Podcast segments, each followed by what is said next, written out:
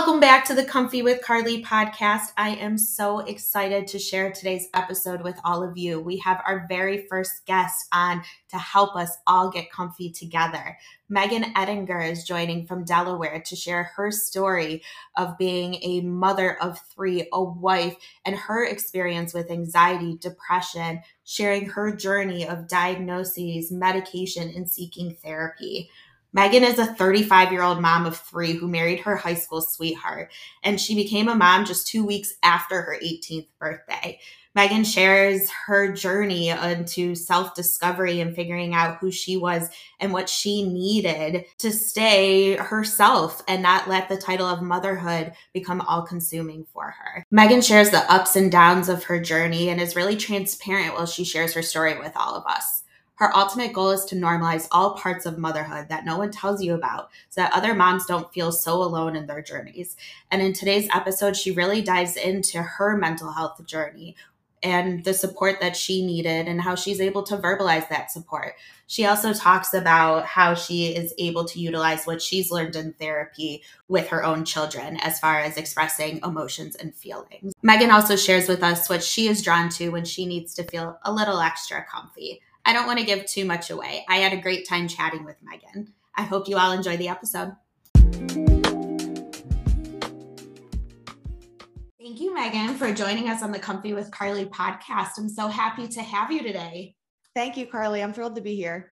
For all of you who are listening, Megan is helping moms discover who they are outside of motherhood. So I'm going to let Megan take over and share her story with all of you um, through motherhood and being transparent about what that looks like and the help that she needs. Mom, just after I turned 18, just a couple months after I graduated from high school. So I went from, um, you know, my schedule being dictated by school and sports and my parents and my family to um, not having school, not having sports, um, not having a job, um, and really just my sole purpose was to take care of this baby, which I loved and I was really grateful for. But um, at the same time, I was obviously not sleeping well. I was, you know, it was before Facebook and Instagram and all of that social media and smartphones, even.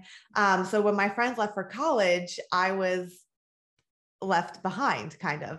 Um, I wasn't able to easily keep in touch with anybody. Um, and you know shortly after that i did find full-time employment my boyfriend at the time and I were going to school full time, working full time, saving to buy a house, planning to get married. Like all, we were just in very much hustle mode. Everything was go, go, go, go, go all the time. Um, and we didn't really slow down until our late 20s. Um, so we, we did buy a house, we did get married, we had two more kids. And um, same thing, this whole time we were both working full time. Sometimes we had additional part time jobs going to school. Like we were just never, um, we didn't sit still for very long.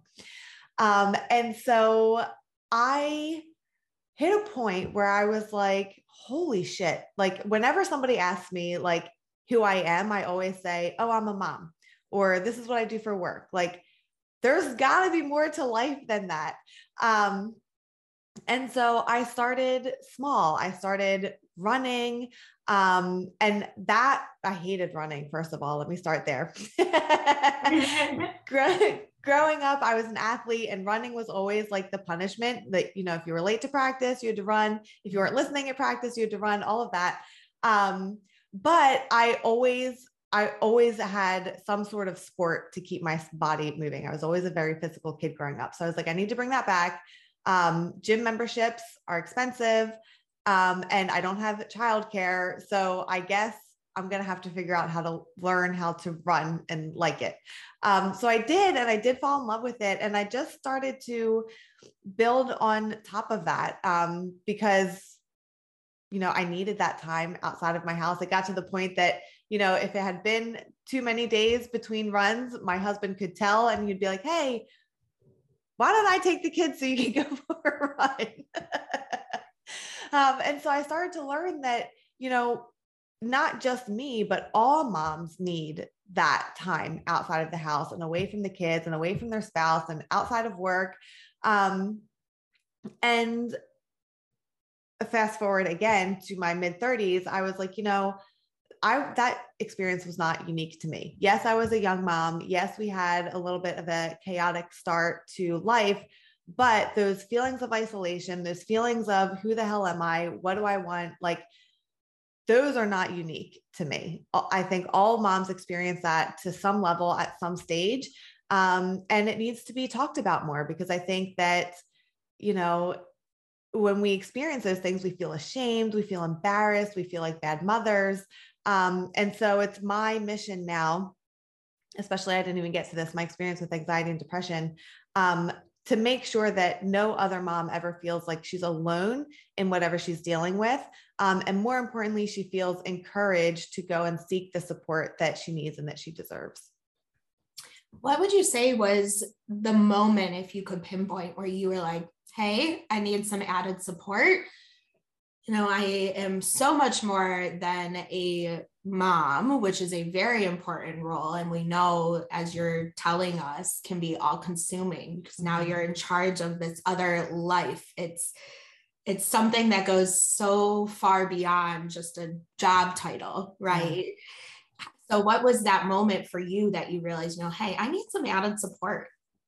Yeah, that's a great question. So, through my mid 20s to early 30s, I got really good at finding hobbies. Um, so, like I, I mentioned, I'm a runner, I ran long distance races. I made friends doing that. I would schedule girls' nights either with my sister or other girlfriends. Um, and so I created a life for myself outside of my, you know, my little bubble in my house. Um, and that was all well and good. But my anxiety started to get the best of me. And anxiety is something that I know that I have, it's been a part of me ever since I was a little girl. Um, I didn't have the language or the vocabulary to explain it back then. It was just kind of um, known that in our family, we were tightly wound people. Like that was kind of the language that we used. Um, and so I just accepted that as part of who I was. But um, in my early 30s, I started to have very regular panic attacks um, at work, at home, in public. Um, and that was the point that I was like, I I need help. Um, and so I went to my family doctor and she prescribed me a medicine. And um, it was at that point that I was diagnosed with both general anxiety disorder and clinical depression. And so that really is when I was like, okay, this goes deeper than like hobbies and friendships. This, I really need to like learn about what depression and anxiety really is. And then I need to learn about myself. Um, and so over the last five or six years, that's what I've done. I've learned I've read a lot of books. I've listened to a lot of podcasts. I've experimented a lot with different, um, you know, rituals at home. What works, what doesn't, what am I going to be consistent with? What am I not? What do I need more regularly? What can I have like every once in a while type of thing? Um, and those I put all in the bucket of self care. And when I say self care, I don't mean like, you know, bubble baths and spa days and things like that which those things are great. And if you can treat yourself to them, please do. Um, but what I'm talking about are little things like um, lighting my essential oils before I sit down to work for the day, or um, making sure that I get outside and go for a walk a couple times a week, um, walking my dog. Like these are all things that um, are easy to do, but are also really easy not to do. And so I've started to keep track of them like okay, these are the things that I know that that I like to have within my day or within my week. Um, and then every night before I go to bed, I sit down and I go through the list. Did I do this? Yes or no?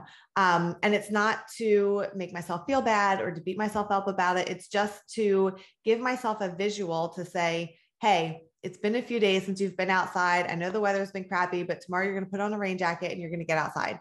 Um, just because I know that it's good for me. Um, but if I didn't have this habit of tracking, um, you know, because I work from home and because I can get my groceries delivered and my kids have a bus that takes them to school, like I could go weeks without leaving the house really. Um, and that's not, that's not good for me. So I keep track of it and, and I, I kind of have to like parent myself and be disciplined to do the things that I don't necessarily want to do, but I know that my future self will thank me for.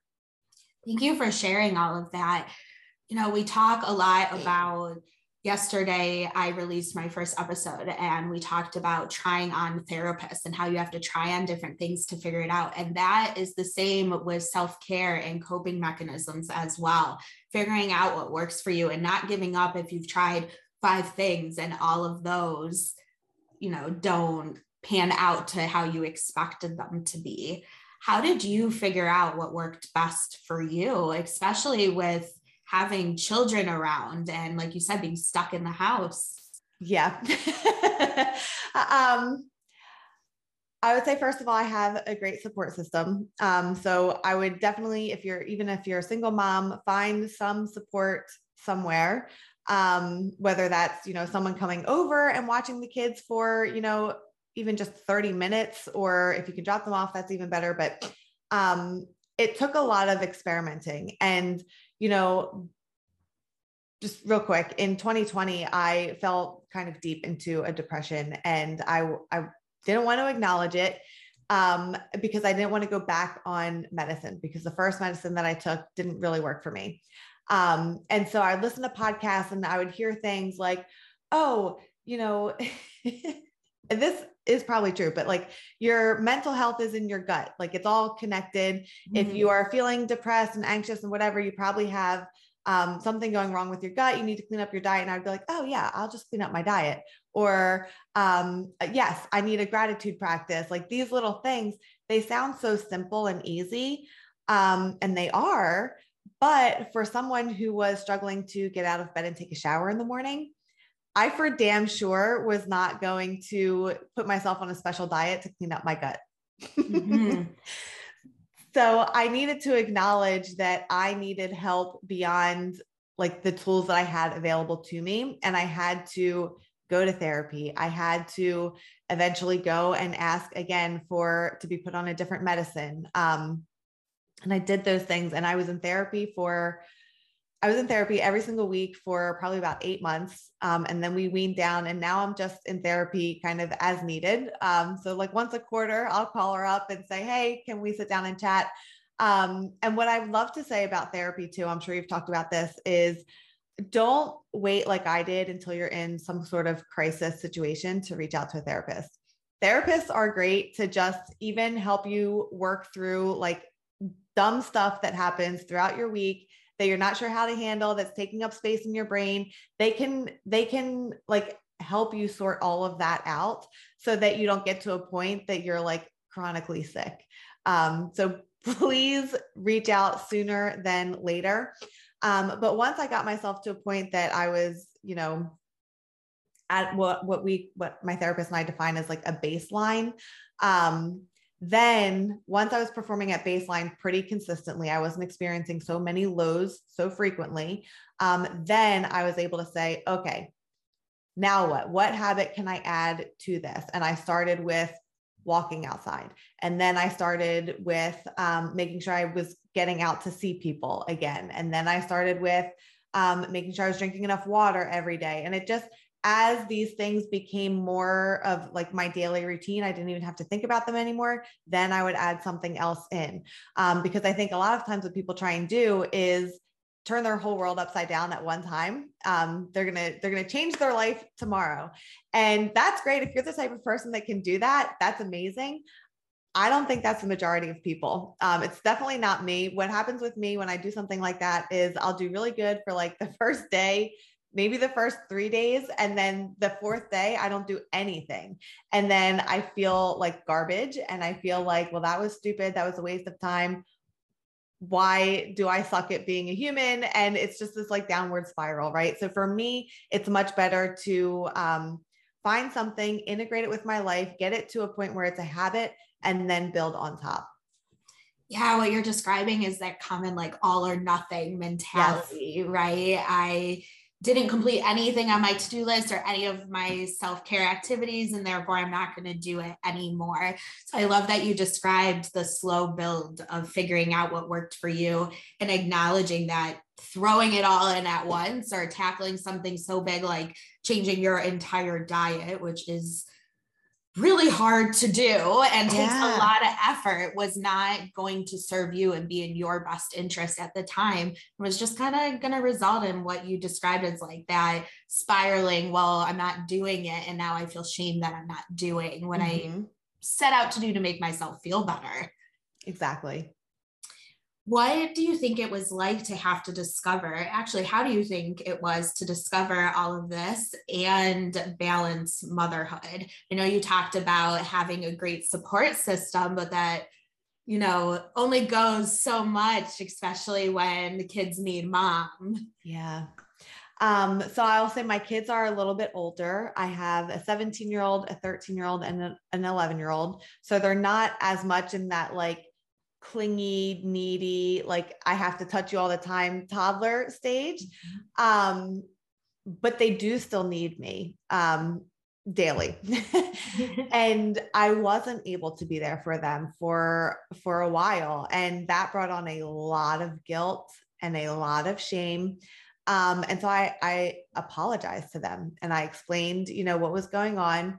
And for a long time, I kind of felt again shamed and embarrassed and like i felt bad for them. Like why do they have the mom that can't take care of herself who can't take care of them?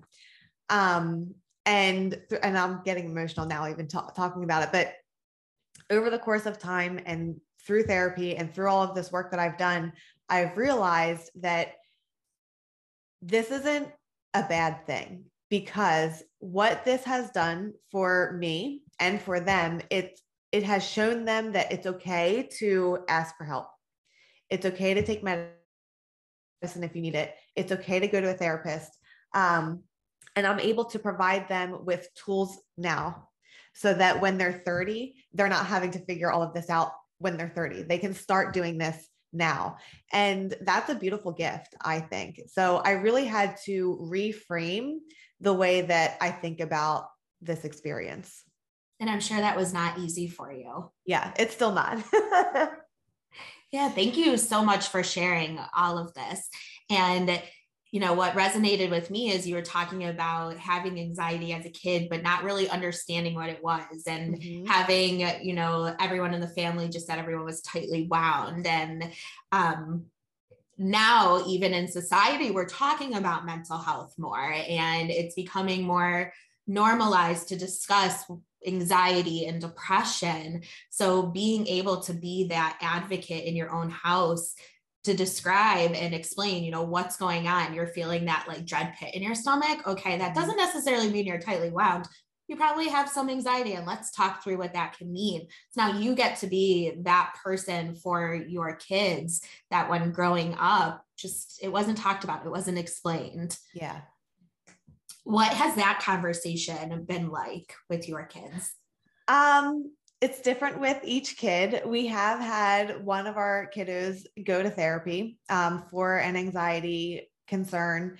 And it wasn't a long term thing. It was a few sessions. We went, I didn't go, they went. Um, they, for the first time, it was kind of like, you know, get to know you type of deal. Mm-hmm. The second time, they were really able to discover the root of where the anxiety was coming from. And spoiler alert, it was video games, too much oh. time on violent video games, too close to bedtime. And um, obviously, we didn't love that answer because that meant that we had to spend less time doing the thing that we thought was fun. Um, but it was a good lesson because, you know, here we are I didn't love the video game in the first place, but I lost that battle. I pick I pick my battles around here. Um, and you know, to have someone else say, like, look, listen, you are up in bed at night worried about, you know, your parents dying and your house catching on fire and you're having all of these intrusive thoughts. Guess what's not helping? That video game that you're playing before bedtime where you're shooting people. that mm-hmm. certainly doesn't help. And so we had to do an experiment where we spent less time per day on the video game. Um, and we had to make sure that there was more time between when we were on the game and when we went to bed. Um, and so we had to put those boundaries in place. And again, we didn't love it. That was not a fun week in my house. Um, but when we saw the difference, um, it was easier to accept that boundary. And so it wasn't so much of a fight between, you know, the child and the parents anymore. Um, but also it was a really good lesson to the child that, you know, sometimes too much is not good for us, whether it's, you know, a video game or like I have another kid that really loves to like Netflix and chill and lounge around the house all day long. And I love that too. And everybody needs a day like that, especially we have very busy schedules. We we're travel leagues and all of this stuff. We're always on the go. Um, so we we all need a day like that. But two days like that is usually too much.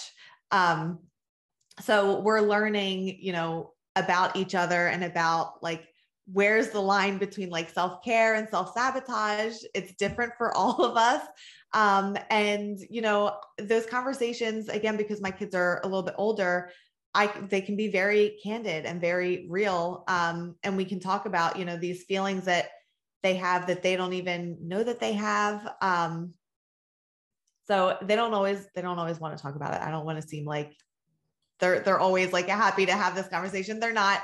Um, sometimes i do the talking and they just listen and then like maybe they'll come back later when they're ready um, but they they know that they can always come to either myself or my husband with anything along those lines you created that open door uh, you know, people call it the open door policy, but you created kind of an open door environment where it's always welcoming to talk. And I love and I want to acknowledge too and say good for you for creating a household where it's okay to talk about emotions and feelings mm. and to acknowledge what is going on and that there's no shame behind it right yeah. it's really easy for us to not acknowledge our emotions or feelings it's not something we were taught to do it's something you need to learn and that's something you're really teaching your kids because you thought or you saw the benefit to you being able to do it as well and probably what it could have done had you started right as a kid yeah. being able to acknowledge what feelings and sensations you were having yeah. Like I love now, especially because women are waiting later to have children, they mm-hmm. know all of these things about themselves. They have their morning routines, they have their nighttime routines. Um, and like they have their anchors in their day and they know what they need. Um, and they're not afraid to ask for it and they're not afraid to wait until they have a partner that is like on board and willing to support them. And I love to see that. I just love it. Yeah, it's very opposite of your story. Mm-hmm. And I mm-hmm. would love to go back to uh, when you were saying, you know, I didn't even know who I was at the time. Like I got pregnant, I was young, I had a family very early. I believe you were 23, right? When you were done having last, kids. Yeah. yeah. And for like you're saying, most people now 23 kids aren't even a thought yet. Yeah. So what was that like for you to be a mom so young and not have kind of figured out who you were? Yeah, I mean, it was something that I didn't even have time to consider or think about. Um we had like my oldest was already like in sports and going to school and, and those types of things. Um, and I everyone always thought that I was like his big sister. They didn't know who these other kids were, um, which, you know, when they came around asking for money for fundraisers, no one ever came to me. That was great. Um, but when it came to like, you know, the other kids on the team, all of their parents were like very friendly. They would go places on the weekends and things. And um, my kids were never really included in that. And even if they had been, we would have never been able to afford to, to do it. Um, and so it was just a very, very different um, experience for not only for me, but also for my children at the time. Um, and I think about that. I think about that a lot. And sometimes I especially think about that, you know, 24, 25 year old mom who like was in there parenting with all the other, you know, w- women who were, you know, 10, 15 years older than she is. Um, and, you know, it was intimidating, especially in a group setting a lot because there's always someone who's ready to, you know, tell you what you're not doing correctly according to them. Um, but I I did it. I showed up every single time and I think that's just what we do as moms. We just we ha- we have to. We show up for our kids when they need us, no questions asked. And um yeah, I would just I'd love to go back and give that give that young mom a, a big hug. yeah, you took my next question was going to be if you could go back and tell yourself, you know, where you are now versus then or any time, right? What would be the advice that you would give um, aside from that big hug? Yeah, I would definitely let her know that, you know, those feelings that she's having um, are not normal, even though they're normalized um, as like just this like rite of passage with motherhood, right? Um, it doesn't have to be this way. And there are resources available. And the longer you wait, the harder this is going to be. I think that's excellent advice. And, uh, you know, you mentioned a few times, and it really stuck out to me too not waiting till something is wrong to go seek therapy. And that is so often the case. You wait until you know there's a blow up in your relationship and it was a really bad fight you wait till you really cannot get out of bed so how to recognize you know i might need some added support because i potentially might be going downhill or how do I just like stay up on this hill and create all of the techniques and the skills to never let myself fall down the hill yeah and i think as a society we're much more um willing to go to our doctor and ask for a medicine than we are to go to a therapist and really talk about and get to the root of what's happening. And I just want to remind everybody here if that's kind of a decision that you're making or something that you're going through, um, medicine is great. I still take medicine every single day, um, but it's not magic. I still needed therapy. I still needed to learn about my triggers. I still needed to learn how to communicate with my family. Like I still had a lot to learn and I still have to actively and proactively take care of myself and my mental health, even though I take a medicine. So medicine is great. It definitely has its purpose, but it's not, it's not a like a magic solution. It's not going to clear up everything. You're not going to I don't know. I just I I very much believe in treating the whole entire person. Um, I think that's really important. Yes, I feel very similarly as a therapist myself, and I think you know one of the things that comes with medication right is taking away that physical symptom of what you are mm-hmm. feeling so if we're talking about anxiety we know there's that pit feeling the racing heart the sweaty there's a lot of different symptoms that can come with having a panic attack or feeling anxious. And medication can sometimes, depending on who you are, take that away. But like you're describing, it doesn't get to the skills or the root or teaching you communication styles, conflict resolution, whatever it may be.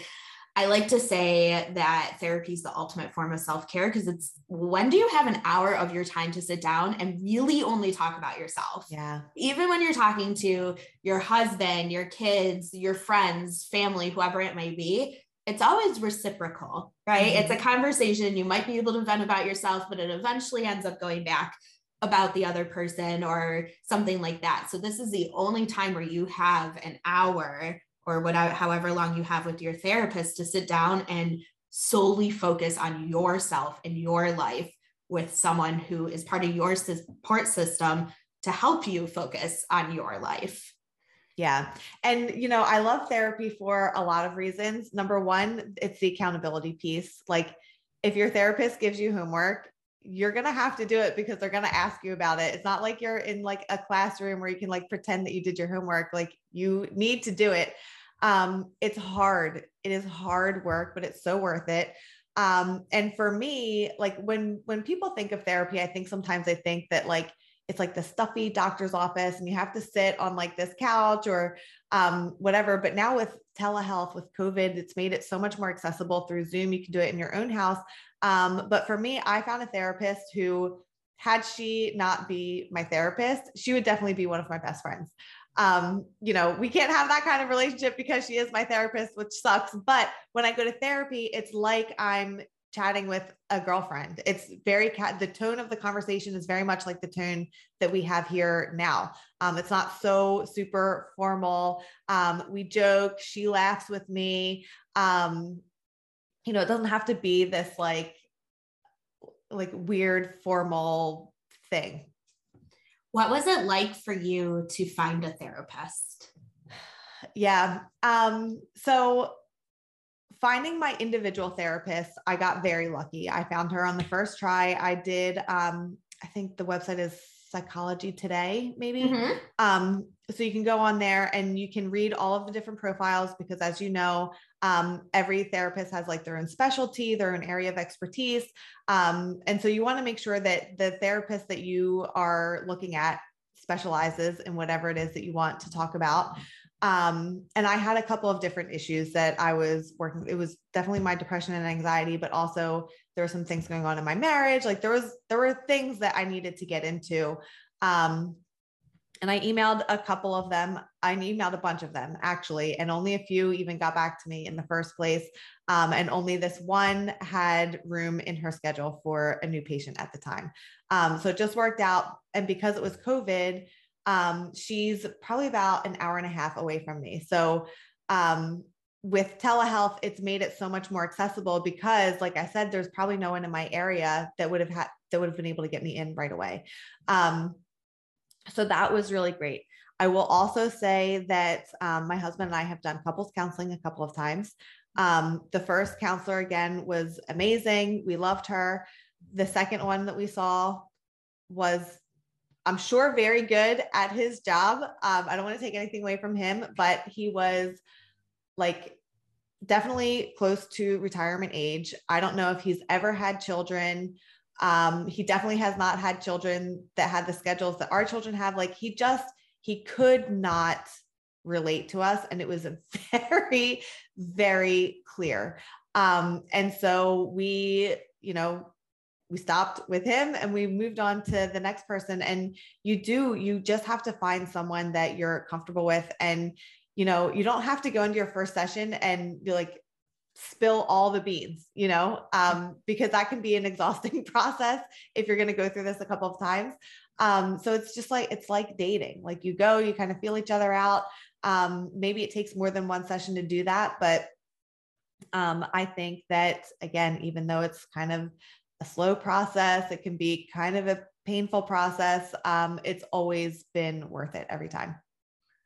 Yeah, absolutely. I love that you said, you know, in your first session, you don't need to sit down and spill the beans because I think that's also a barrier and a reason yeah. that people might not seek out therapy is if I have to constantly, you know, talk about my story and my trauma like why do i want to keep trying on i like to call the like different therapists trying on different hats why do i have mm-hmm. to keep doing that it's exhausting and it would be to have to rehash or tell your story over and over again to someone can be exhausting so knowing that in your first session it can be very let's get to know you okay, why are you seeking counseling? But we don't need to dive into that right now. Yeah. It's a slow process, and recognizing that is really important because you might not feel the person, right? You're talking about treating this kind of like dating. You might yeah. sit down on a first date and know within the first 10 minutes this person's not right for you, or you might need three dates, right? To determine yeah. this person is my person or isn't my person. Yeah. And um other oh i was just going to also say that you know i'm a person that i can't come up with things on the spot um just like that in general i need to be prepped ahead of time so if my therapist wasn't um she didn't have like a plan for me like we didn't have like an outline of what we were going through each and every week so sometimes i'd show up to session with like nothing to talk about and then i'd be like well this was a waste of time and not helpful. And I would get so frustrated. And so what I would do is throughout the week, I would literally journal and I would have a list for Sasha. And then when I sat down with Sasha, I said, okay, we have we've 10 things on my list. We're probably not going to get to them all. And so then I would have to prioritize, you know, what what really um what I really wanted to get into. But um, I think that that's also another good piece of advice for people like me who kind of you get there and you're like, oh, um, hmm, I don't, I don't really remember. I don't really know. Um, make a list, bring it with you. Yeah, especially if you're not going weekly, right? Mm-hmm. Had I, I personally can barely remember what I did the day before, let alone what I've done if you go like you said, quarterly for check ins, what has happened the last few weeks. Yeah. So being able to keep a tab, whether that be a journal list, something on your phone, so it's even more accessible, unless you're a paper and pen person like I am. Um, keeping that list, having that for your therapist, and also knowing too, if for whatever reason you can't keep that list or you forgot it, your therapist has a plan, right? And it's yeah. okay to also have filler sessions. It's okay to talk to your therapist about TV shows, movies, music, things that you're going to be doing, and have a session that is not an intense session where you are digging into why you reacted a certain way mm-hmm. or how a coping skill is or isn't serving you. So, knowing it's okay to have, I like to call them the filler sessions, yeah. but they work, they help they it's about building rapport and building relationship with your therapist and that's what some of those sessions are there for too. Yeah exactly. So i do want to ask you a question that i will be asking all of my guests. So megan what is your comfort item? What are you drawn to when you're looking for comfy? Yeah um, it's so funny because you prepped me for this question and I still am like, oh, I don't know. Um, I don't really have an item, but I will say that I cling to my bedtime routine. Um, and when, so I have like this little 20 minute ritual that I've created for myself. Again, it started with just, just a bedtime and then it was a bedtime and a cup of tea. Um, and it, it built to this like 20 minute thing. Um, but on those really hard days, um, I include a journal entry in there as well, just a free write. Um, I call them brain dumps. It's literally just get all of these thoughts out of my head and onto paper. Um, and sometimes that's all it is. Sometimes it helps me see that like these things that are consuming all of my thoughts and energy and time aren't actually that big of a deal.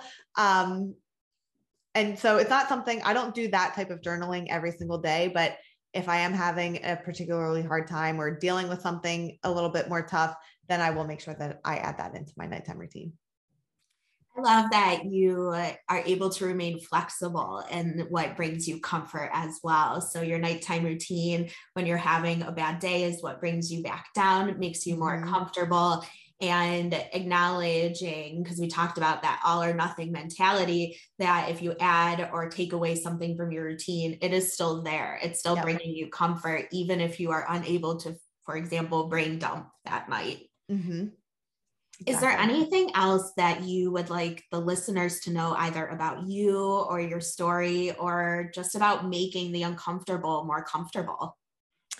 Yeah, um, I know that we've said it here a couple times today, but I really just want to kind of highlight um, do not wait. If you're listening to this podcast, you're definitely thinking about maybe going to therapy.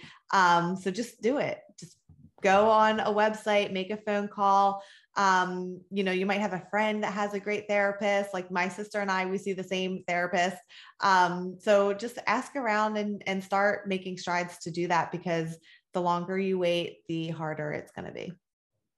Thank you so much for sharing your story and making everyone more comfy, comfier, I guess would be the word, comfier uh, with becoming a mom at an earlier age and recognizing that you needed help and your identity was so much more than just mom and figuring out what worked for you your story is really inspiring. It's really easy to become all consumed by one identity or one label, especially when it involves having three children to rely on you. So it's incredible that you were able to recognize you needed added support, you had that support. And I love also that you talked about small things, adding small things into your routine, mm-hmm. because I think that's something that myself and the listeners could easily start doing yeah. while they are also seeking out a therapist, right? Adding small things to a routine or their daily activities to start figuring out what works for them. Yeah, exactly. All right. Well, thank you again, Megan, for sharing your story. I truly appreciate it. And why don't you let the listeners know where they can find you? Of course. Thank you. Um, so you can find me on my podcast. It's called The No BS Mama. You can listen wherever you listen to this podcast. I'd love to see you over there. Um, and I'm most active on Instagram. Um, it's at megan.eddinger. And if you're up for it, I also have a free Facebook group um, for moms, specifically listeners of the podcast. And we would love to have you over there as well. Great. Well, thank you. Thank you. Thank you again. I truly appreciate it. Um, and listeners, stay tuned for a quick announcement.